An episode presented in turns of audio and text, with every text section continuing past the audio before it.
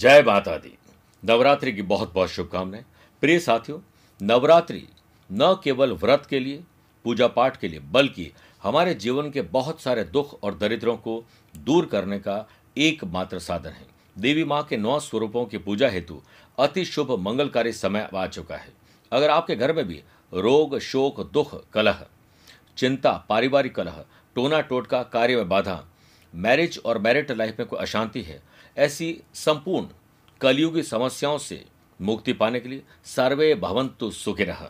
सिद्धांत के अनुसार हमने, यानी आध्यात्मिक साधना सिद्धि केंद्र ने, सभी भक्तों के पूर्ण सुख शांति दायक जीवन बनने के लिए विद्वान पंडितों के सानिध्य में नवरात्रि के नौ दिनों तक, नव दुर्गा की पूर्ण प्रसन्नता के लिए अखंड ज्योति के समक्ष अति पवित्र एवं अभिमंत्रित माँ बगलामुखी यंत्र आपके लिए रक्षा सूत्र और हल्दी की माला के साथ अष्टगंध की पूजन सामग्री हम तैयार कर रहे हैं।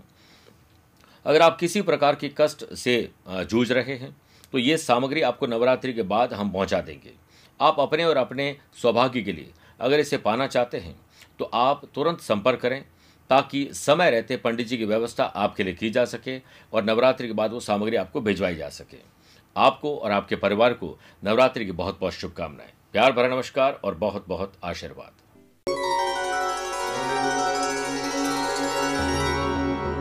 नमस्कार प्रिय साथियों, मैं हूँ सुरेश श्रिवाली।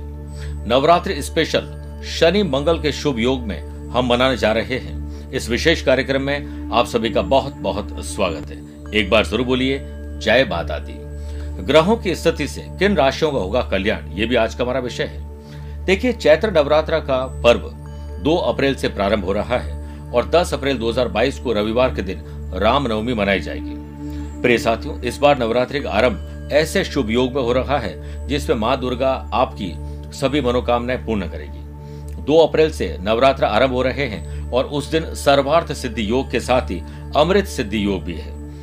ऐसी मान्यता है कि ये दोनों ही योग बेहद शुभ है और हर कार्य को सिद्ध करते हैं। वहीं नवरात्र के नौ दिनों में से छह दिन यह शुभ योग उपस्थित रहेंगे। पंचांग के अनुसार 2 अप्रैल के अलावा तीन, पाँच, छह, नौ और 10 अप्रैल को ही सर्वार सिद्धियों का शुभ संयोग बन रहा है। वहीं चार, छह और अंत में 10 अप्रैल को रवि योग है। ऐसी मान्यता है, इस शुभ योग में की गई पूजा, पाठ, दान, कोई भी प्रकार की सिद्धि आपको प्राप्त करनी है। पुण्य और अभिष्ट सिद्धि प्राप्त करने के लिए सभी मनोकामनाओं पूर्ण करने के लिए श्रेष्ठ दिन है। मेरे प्रिय साथियों, नवरात्र के नौ दिन कोई भी शुभ कार्य कर सकते हैं। किसी नए काम की शुरुआत जैसे वाहन खरीदना ज़मीन खरीदना शुभ और मांगलिक कार्य सगाई, विवाह, मुंडन आदि बहुत सारे संस्कार है जिन्हें आप पूरा कर सकते हैं। नौ दिन बहुत शुभ है। शुभ योग में आरंभ किया गया कोई भी काम भविष्य के लिए शुभ फल ही देता है। कौन सी राशियाँ होंगी प्रभावित, यह विषय पर बात करते हैं। इस बार नवरात्र में दो महत्वपूर्ण ग्रहों की राशि का परिवर्तन हो रहा हो रहा है। स्वभाव से उग्र और गुस्सेल माने जाने वाले मंगल सात अप्रैल को शनि की राशि कुंभ में पहुँच रहे हैं। तो वहीं ग्रहों के राजकुमार कहे जाने वाले और सभी जातकों को सद्बुद्धि देने वाले बुध आठ अप्रैल को मंगल की राशि मेष में प्रवेश करेंगे। चैत्र नवरात्र से मकर राशि में शनिदेव मंगल के साथ रहेंगे, जो पराक्रम में वृद्धि करेंगे। शनिवार से नवरात्रि का आरंभ शनिदेव का स्वयं की राशि में मकर से या मकर में मंगल के साथ रहना सिद्ध कारक होगा। चैत्र नवरात्रि में कुंभ राशि में गुरु शुक्र के साथ रहेंगे। मीन राशि में सूर्य के साथ बुद्ध होने से सूर्य बुद्ध आदित्य योग का निर्माण होगा। चंद्रमा मेष राशि, राहु वृषभ राशि तथा वृश्चिक में केतु विराजमान रहेंगे। नवरात्रा के बीच में ग्रहों का यह परिवर्तन बेहद खास है। चैत्र नवरात्र में शनि और मंगल का मकर राशि में गोचर होना कुछ नकारात्मक प्रभाव भी लेकर आ रहा है।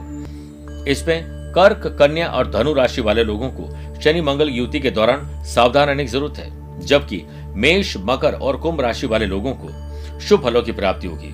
वहीं बाकी राशि वाले लोगों के लिए सामान्य रहेगा। सभी राशि के जातक नवरात्र के नौ दिन किसी जरूरतमंद को दान और दक्षिणा दें। माता के भक्तों को इस दौरान कार्यों में विशेष सफलता के साथ मनोकामना की पूर्ति तथा साधना में सिद्धि मिलेगी।